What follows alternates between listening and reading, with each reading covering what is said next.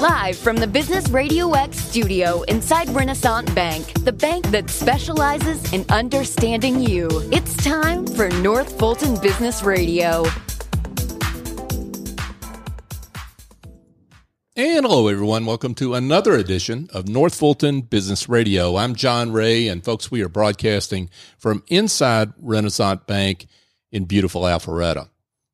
And folks, if you need a better experience for uh, a, a better banking experience for your business, check out Renaissance. I think what you'll find is they are big enough to handle pretty much any need you can throw at them, but small enough to do it in a personal way. And that's really kind of a magic combination with banks, right? Um, go to renaissancebank.com, find their local office, and uh, check in with them. Uh, I think you'll be glad you did. Renaissance Bank, understanding you, member FDIC. And now I want to re welcome, welcome back, I guess, an old friend, Samaya Khalifa. Samaya is with Khalifa Consulting. Samaya, welcome. John, wonderful to be with you. How are you? I'm great. I'm great. You, we were just talking bef- as we came in this morning. Uh, it's been since before the pandemic that we were together um, in person. So this is a, just a special delight.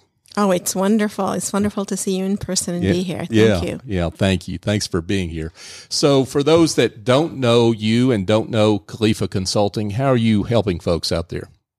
Well, Khalifa Consulting has been in business for almost 12 years, and we started out being there for leaders and for organizations to help them bridge gaps of understanding in the DEI world, in the intercultural world. And now we have a specific focus on religion in the workplace and how to leverage that to drive results and add to the bottom line. Terrific. And you've got uh, an extensive corporate background that you bring to your consulting work. Absolutely. Um, many years in the corporate America world, in, in nonprofit management, in government training, um, you name it. And I bring my whole self, and my team brings their whole self to our clients. That's terrific. You mentioned, uh, I guess the the bringing religion into the discussion, into the the dynamic of diversity, equity, and inclusion. That might not be the word folks are expecting to hear when they talk, mm-hmm. hear about DEI, right? Right. Talk right. about why bringing religion is so important to well, DEI.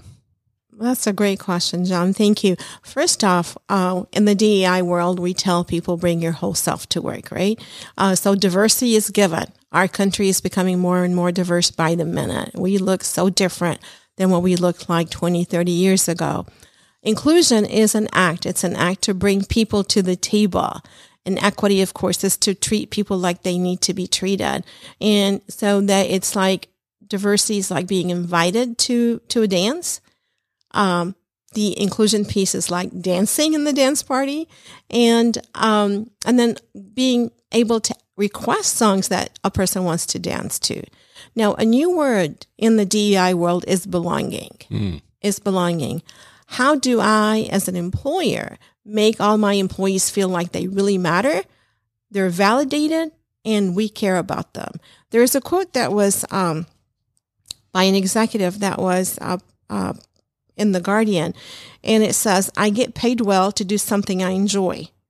And I'm surrounded by clever, funny, like minded people. And for 45 or 50 hours a week, I feel like I'm isolated. Oh, wow. Just think about that. If mm-hmm. we have employees who feel that way, and a lot of us do feel that way, mm-hmm. are we really capturing all their 100% or even more? Probably not. They're probably giving less than 100%. And that impacts the bottom line. So when we tell people, bring your whole self, and we tell them, oh, by the way, leave your religion at the door, that does not bring their whole professional self to our organizations. And there's been a lot of studies uh, on belonging and organizations um, that have leveraged belonging add to their bottom line. Um, organizations that are high belonging are linked, linked to 56% increase in job performance. Just think about that 56%. Mm. 50% drop in turnover and 75% reduction in sick days. And so if you take a thousand dollar, a thousand person company this would result to an annual saving of $52 million. Wow. That's unbelievable. That is a business case Yeah. for how do we transform our culture in organizations to that of belonging, where me doesn't matter what do I look like, believe in, etc., feel like I really matter. And that's what, when you use words like belonging, I think some business people uh, maybe think that's a little woo woo or what. It's it's it's a little ethereal. Maybe is the word. Uh, it's hard to get your arms around what that means and the impact of that. So you talked about impact. I mean, let's talk about how you engender belonging. Effective leaders know how to do that. Uh, they know how to care about their employees genuinely. They know how to follow up with them, ask about them, praise them, give them constructive feedback. It's good leadership. It's nothing more and nothing less. It's, it's welcoming the person as they are, acknowledging their differences and their commonalities, celebrating who they are. I know that's another woo woo word, but Right. that it really matters. It does make a difference. Yeah. And you talked about the numbers of the religiously, uh, I guess, bringing the um, the whole self to work, and that means bringing one's religion to work. You've got some thoughts about the trends of religiously affiliated and how that uh, how that plays out, and maybe plays counter to folks' conception of where people are with religion. Yeah. So the pre, uh, the Pew Research did some fascinating studies because our perception right now is that people are not affiliated with religion and that's going down. People, less people are going to churches, synagogues, and mosques. And according to the Pew Research that was um, published not too long ago, they found they looked at 2010 and projected to 2050 worldwide. And for 2010, they have 5.8 billion people who are affiliated with religion. And the projection for 2050 is 8.1 billion people. So that is an increase of 2.3 billion people becoming more affiliated with a religion, whatever religion that is. Uh, while they also did a study about the unaffiliated, and that went from 1.1 billion in 2010 to 1.2 billion in 2050. So that is only a one, a 0.1 billion increase over that 40 year span versus a 2.3 billion increase in the affiliated religiously people. And, you know, Yeah, by, by talking about employees, it's not only employees. We need to be thinking about vendors, about customers, Mm-hmm. because once a an organization or a leader gets that down with their employees, because these are the people that they're in touch with all the time, then they will know how to do that with their clients and with their vendors, et cetera. So it's not just about employees; it's a much wider circle. So the the case here is that uh, DEI is not just related to race or gender or um, some of the some of the uh, attributes that folks commonly think of when they think of DEI. Religion needs to be thrown into that mix. Well, human beings are very complex and we have so many different layers and DEI is supposed to look at all those layers. That makes sense. And religion is, um, is one of them.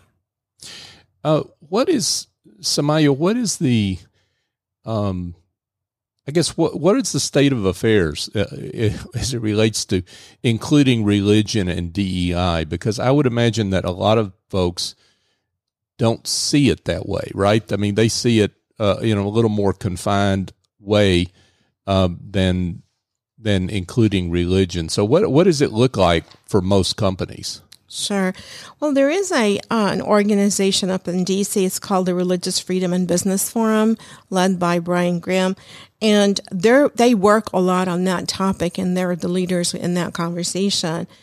Um, and they really show throughout their research and and work with different companies that it actually adds a lot to the bottom line, and um, and it's not about religion per se like you know you need to know this and this and this and and it's not about converting people or anything but it's what do I need to know about my fellow employees or my employees and customers to make it where I validate them, where I appreciate them? Back to the belonging conversation. And they have um, a lot of organizations that they work with, including uh, TI Texas, Texas Instrument. Um, actually, they are uh, a forerunner into that field where they have many employee resource groups and some of them uh, Jewish tradition, interfaith tradition, uh, Muslim tradition. Google has a great platform for that as well. They bring that conversation uh, into the workplace. Uh, Tyson Foods has a um, a chaplain on site mm. to uh, for all the employees. Mm-hmm. Uh, so religion is being you know, talked about and is being considered. Accenture, for example, they hosted a nationwide webinar. It's called Religious Literacy 101. What does it mean to have an accommodation mindset? Mm. So more and more organizations, American Airlines is working on that as well. So there are a lot of leading organizations that bring that conversation in. And it's not, you know, pushing one religion over another. It's having a platform where people get to know each other better and religion is part of what makes one, or spirituality is what makes one taken away. Um, that is part of people's DNA. And so when we talk about that, we validate and we uh, appreciate and bring to the table. And this is not just vertical in the sense that it's from uh, employee to leader, uh, let's say, or, or up up the uh, chain of command, shall we say? I hate that term, but I'll use it. Um, but it's really horizontal as well, right? Absolutely. Uh, it, it's about coworkers and and and because they spend more time with each other than they do sometimes with their leader, right? Absolutely. Yeah, it's it's actually more than just horizontal. It's 360 mm. because it's not only employees, the vendors, uh, clients. Mm. Uh, uh, you know, what would it be like if I went into an organization and they know a you know, they treat me in a culturally competent way. Would I want to come back? Would I want to do business with them? And we're talking about here in the US, but what if organizations are doing work with other countries that have a predominantly different religion uh, and that makes up who they are mm-hmm. and not knowing about that religion would be a disadvantage. Folks, we're here chatting with Samaya Khalifa. Samaya is with Khalifa Consulting, um, her own uh, consulting firm. Uh, Samaya, let's let's talk a little bit about uh, maybe shift gears here a second. I want to come back to DEI in a second, but let's talk about just the pandemic and how some of these trends have been affected by the pandemic, either accelerated or diverted or whatever you see out there that uh, that the pandemic has affected? Yeah, well, the pandemic is a mixed bag, right? Um, people took them a while to be able to pivot and be online and do work and do business, and not only people but also organizations. And organizations had to be or have to be very intentional about DEI and belonging, more intentional than before, because it is much, much easier for people to feel isolated if they are not connected and being virtual is was the perfect setting to feel isolated. Mm-hmm. So what do leaders and organizations do intentionally to bring that conversation online to their employees? Or maybe setting up just chats um, maybe coming into meetings early to check in on their employees, maybe acknowledging holidays, maybe acknowledging birthdays. So I, I feel very strongly that the pandemic and going virtual had to make all leaders more intentional about many things, including the DEI world. Um, I guess one thing uh, about dealing with employees, uh, you know, the remote employees, uh, maybe the, the way to ask the question is I, I, recently read an article about stay interviews, you know, that how important they are. And what was interesting to me about the article was not the recommendation, but just how easy it is. This is not some formal process. This is really informal. And it's, it amounts to, uh, as much as anything, check ins. It strikes me that you're what you're talking about is something similar. Absolutely. That it's not some formal um, major process or major events that people have internally, but that just that action of of checking in with it's, people in a knowledgeable way about what's going on in their lives, right? It's being caring, it's being effective leaders, it's being effective coworkers, it's being uh, caring coworkers. That's what it the bottom line is. Right. Yeah, it's not rocket science. Right. Um, and I and maybe that gets to the to the question I had about smaller businesses out there that think, you know, I don't have the funds for uh, big internal events. We don't even have time to do what we're trying to do right now. Um, uh, but that really answers that question for a business like that, right? Right. Well, you know, taking time as mm-hmm. leaders to speak to their employees. How mm-hmm. are you doing? Mm-hmm. What's coming up in your, you know, calendar? Right. Uh, is there anything that I need to be aware of? You know, for Muslims right now, uh, if a person feels they are in a psychologically safe environment, they will tell their managers in their organizations, I have Ramadan that's coming up in April. Right. And they could talk about what does Ramadan mean to them.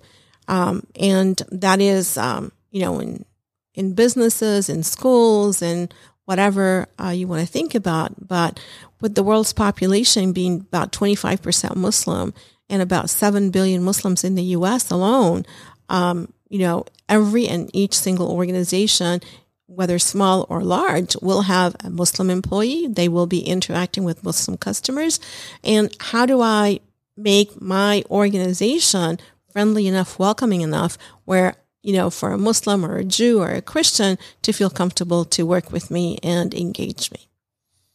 Let's talk about since Ramadan is coming up. Let's talk about that and use let's that do. as an example, right? Yes. Uh, so, how should an employer, uh, a, a leader that's not Muslim, how should they approach Ramadan with their Muslim employees or vendors, customers, what have you?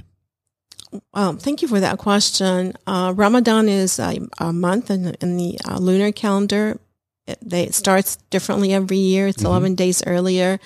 Um, my favorite uh, story is when I was in corporate America and uh, my manager, her name was Vicky at the time, and I would go to her and say, Hey, I'll need a day off either Tuesday or Wednesday for a holiday, and that is the Eid after Ramadan. And she would look at me really funny, say, Okay, do whatever you need to do.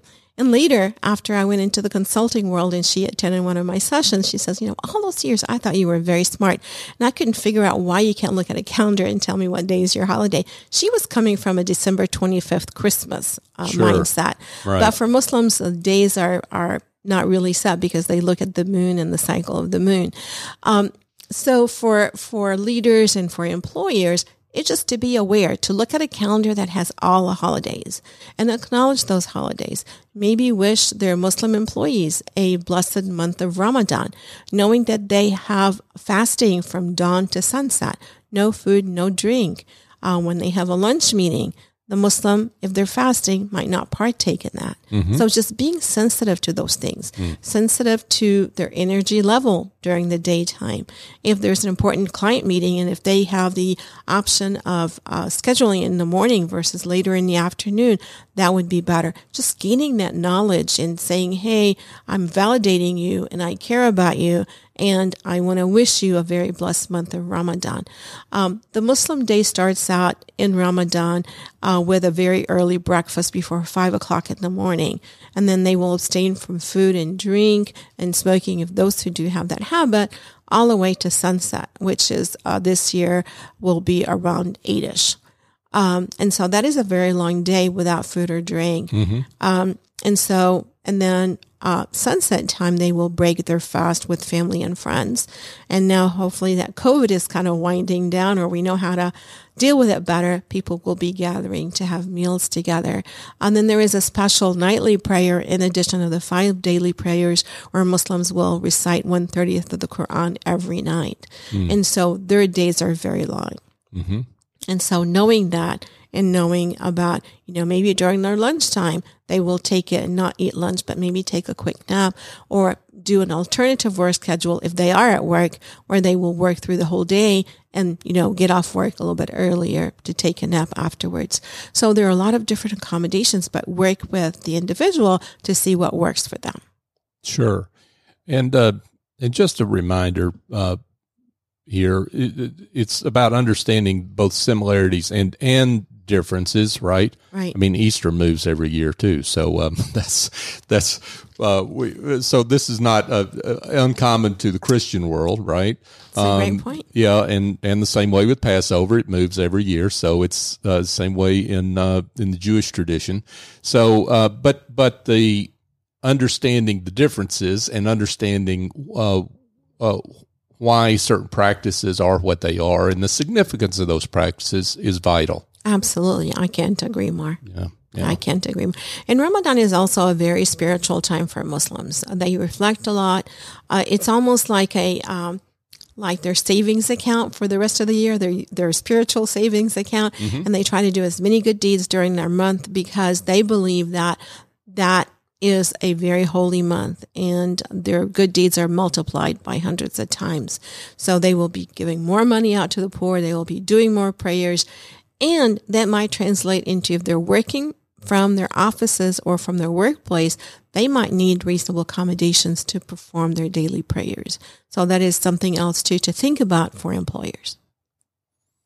And just as uh, with uh, whether it's Christians, uh, with Jews, uh, the and or, or Muslims, there are different traditions within those faiths. So different. Um, uh, when you call someone a Christian, there are a lot of different, I guess, uh, lanes that they may occupy, if you will, denominations, uh, traditions, what have you. It's the same way with Muslims or those that are uh, of the Jewish faith. Absolutely. Um, you know, a lot of times folks have a mindset that a Muslim looks a certain way, dresses a certain way, walks a certain way, and they're all very religious. And I have news for everyone. Not all Muslims are very religious. We will find Muslims who do adhere to the teachings to the T and some even a little bit more, but others who identify culturally as a Muslim. But one thing about Ramadan, even those who are not uh, necessarily very religious, when Ramadan comes along, they tend to become religious. Um, and, you know, the, the nuances between the different schools of thought within Islam's all fast are supposed to fast in the month of Ramadan, but a difference would be when do they stop eating and when do they eat? That would be uh, a difference in interpretations. and just understanding those differences right h- helps you um, uh, identify with with your employ- employees and uh, give them accommodations and create that sense of belonging Absolutely. Absolutely. That's what we're working towards, right? Right. Is making a better world for everyone. And we need to start within our own circles. And as leaders, as managers, as organizations, that is where we can make the most impact and impact people's lives. so let's let's get back to uh, i guess dei in companies themselves and and you know we've we've been through a lot in the last few years as it relates to uh, these efforts in corporate America and in business generally. There's a lot of, uh, I guess, what uh, I might call box checking, um, publicity seeking for um, certain initiatives that maybe you hear about in a press release, but then you don't hear much about anymore. Um, and then there's moving the needle. There's really, I guess, making uh, progress. Um, I guess talk about what you see. Talk about how companies can self assess where they are and whether they really are moving the needle. Yeah, that is that is a question that we wrestle with all the time, Sure. right? Are we doing things just to check the box as you say or are we really changing the DNA of the culture of the organization? Are we holding ourselves accountable? Are we holding leaders accountable? What are the metrics that we are using to do that? And you know, if if organizations treat DEI the same way that they treat safety. That would be my recommendation. Hmm. Look where we were with safety a couple of decades ago and look at we have OSHA now and, and we have all those things where safety is taken very seriously. Mm-hmm. Well, DEI is affects the bottom line just as much as safety, if not more. Right. But if we don't take it seriously, if we don't hold ourselves accountable, then it turns out to be an exercise of checking the box, right? I've done training, check. Mm-hmm. I've done this, check. But are we holding people accountable for that? Are we impacting their pay if those goals are not met? Um, that is where the rubber meets the road. And um, yes, unfortunately, there are organizations who do engage in DEI, but we need to meet them where they're at and work down that road to get them where they need to be or where they want to be. uh, in the DEI uh, spectrum. Um, how do I measure if I'm a leader of a company uh, or, or, a team? How do I measure inclusion? How do I measure belonging? Because th- these are personal uh, feelings that people have, right? And everyone is at a different place when it comes to feeling like whether they belong, let's say, at an mm-hmm. organization. So, how do, I may have good intentions, but how do I measure where I am and get honest answers from my team? Right. There are so many different ways to, to do that. Uh, you you spoke about the stay interview, right? So this is a quick and dirty way to get a feel of where people at are at. Um, there are surveys by third party vendors who could uh, design the surveys for you as an organization and be able to get that honest feedback are you really where, as an organization, where you want to be, or is there work?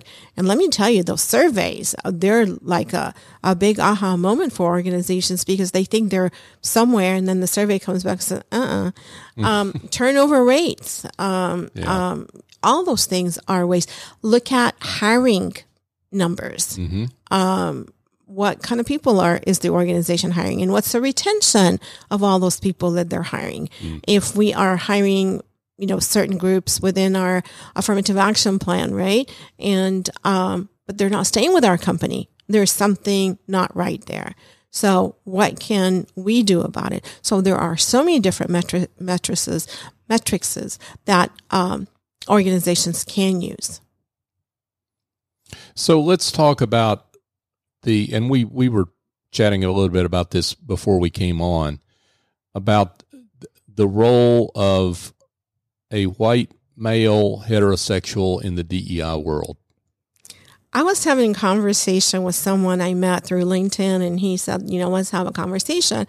And so we had, supposed to have been like a 10 minute conversation just to meet and say hello. It ended up being an hour conversation. And, um, in that hour, he talked about he is a white heterosexual male and he does not see himself in the DEI world. There's no place for him. Mm. And my reaction to him was, what are you talking about? Mm. DEI is for everyone. And if everyone is not included, then it goes back to checking the box. Right. But everybody has to be vested. They have to have skin in the game. They have to be included. Their voices needs to be heard. And white heterosexual males they need to feel like they belong as well. And, you know, it's no surprise with our changing demographics, the white heterosexual male feels threatened because they're no longer where they were, say, 10, 20 years ago. There are a lot of people who look differently than they do. Mm. Um, and that conversation needs to be had mm-hmm. because without them, DEI does not work. Good words here for, from Samaya Khalifa. She is with Khalifa Consulting. Uh, so, Samaya, let's talk a little bit about uh, maybe a success story, one one that illustrates your work, the kind of consulting work that you do, and the transformation you help bring. I love that question. Thank you so much. I'll share with you a very recent example.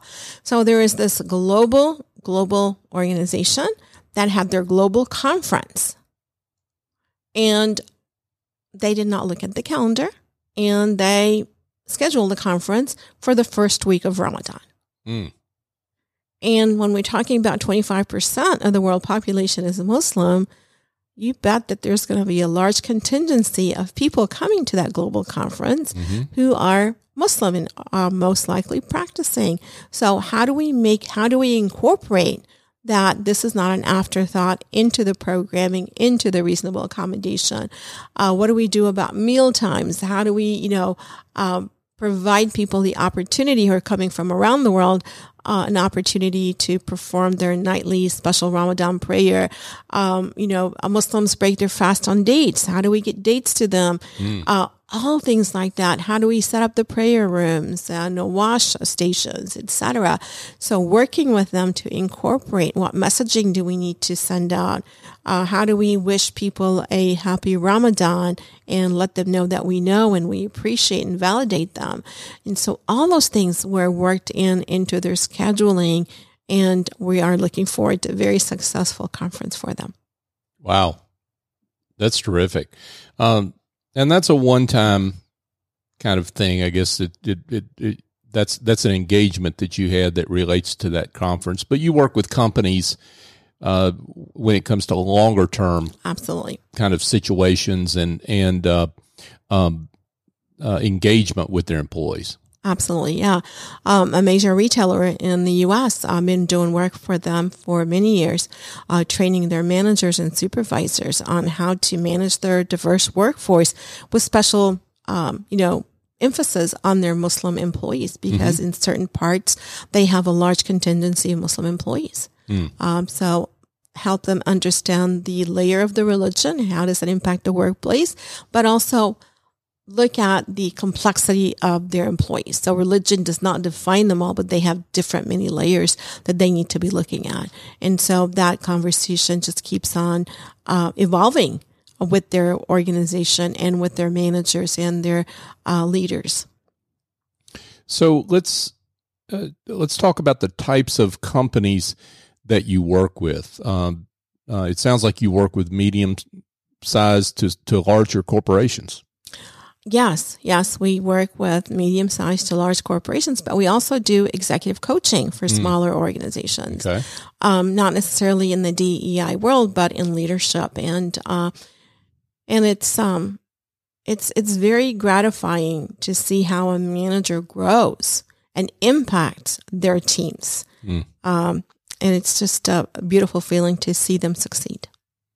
That's terrific. So, uh, let's say someone's uh, heard this interview, they call you up, and how does how does the conversation go? I mean, how what what's the discovery call look like with you when somebody inquires?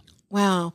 So uh, it goes um, like wanting to know what their role is, mm-hmm. uh, what are their pain points, uh, what are their thoughts about how they want to fix it, because a lot of times um, leaders and organizations think that they could fix something a certain way but after discovery that it really they really need something else um, and find out what what's their timeline and look at uh, options for them and then go back to them and identify what are some of the options and talk to them about it and see how to proceed what works for them and I didn't hear the word shame or blame in there. Um, um, so there's no shame in saying I don't know right? Absolutely. And and um, in in fact, that takes courage that is applauded, right? And that's re- that's really um, I think it sounds like the first thing you do w- with your uh, the folks that call you up and engage you.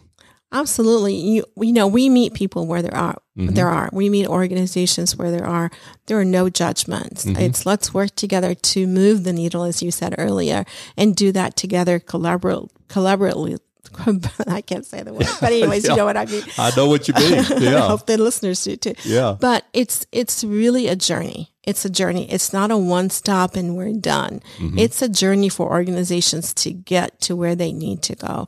And it's almost like a vision statement, right? We always work towards that, but we don't get there because it's so big. So right. there's always opportunity for growth for individuals in the um, executive coaching and for organizations in the DEI world. Yeah, I'm glad you said that. It is a journey, uh, it, uh, from a lot of different perspectives, uh, and what that means is if you've if you've reached a certain point, you haven't arrived. There's always room for improvement. Absolutely, absolutely. Right. I love it. Samaya Khalifa, folks, with Khalifa Consulting. I could go uh, keep going on and on, but we're going to have to let uh, Samaya get back to the great work she does. Uh, but before we let you go, Samaya, uh, why don't you give everyone your coordinates, how they can be in touch with you? Sure. So um, our website is khalifa.consulting. That's K H A L I F A dot consulting. And uh, phone number is 678 523 5080 or information at khalifa.consulting. Samaya Khalifa, folks, with Khalifa Consulting. Samaya, this has been awesome as usual. Thank you so much. Thank you, John. Hey, folks, just a quick reminder if you are in and around the Johns Creek area or the greater uh, North Fulton area, and you're looking for a better solution for dinner than the drive through. I've got it. It involves checking out ansculinaryconcepts.com. Uh, oh, it's asculinaryconcepts.com. ANS Culinary Concepts is, is the name of the company. Now, they're an award winning culinary studio. They do corporate catering, they do corporate team building, uh, big green egg boot camps, but they have Let Us Cook For You meals where you can order a gourmet meal that you can drive by, pick up, take home, and you will be a hero at home. I promise you. Uh, I've been a hero at home a few times myself when I've stopped by. So give them a call, 678 336 9196. Ask for Andrew Traub. Uh, he's my friend there who is the uh, executive chef and owner of ANS Culinary.